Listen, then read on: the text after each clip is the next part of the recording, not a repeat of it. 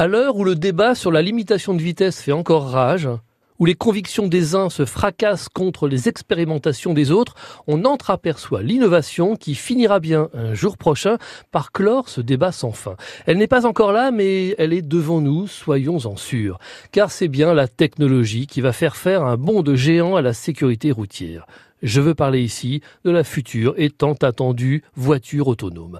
Elle va sauver à elle seule des milliers, voire des millions de vies dans le monde. Il n'y a personne pour contredire cette vision. Le raisonnement est sans appel. Étant donné que plus de 90% des accidents sont liés à une erreur humaine, si on automatise la conduite, on pourrait espérer diviser le nombre des accidents par 10. Les accidents de la route provoquent plus de 1,2 million de décès par an dans le monde et sont la première cause de décès des jeunes de 15 à 29 ans, nous rappelle l'Organisation mondiale de la santé. En attendant la voiture autonome, nous patienterons avec des systèmes d'aide à la conduite, des caméras frontales embarquées, des freinages d'urgence, des régulateurs de vitesse adaptatifs permettant non seulement de maintenir la voiture dans sa file, mais aussi de mieux piloter la distance avec le véhicule qui nous précède.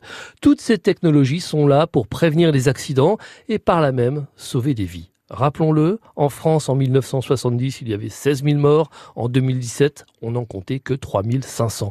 Plus la conduite sera assistée, plus le conducteur sera serein. Le progrès impressionne.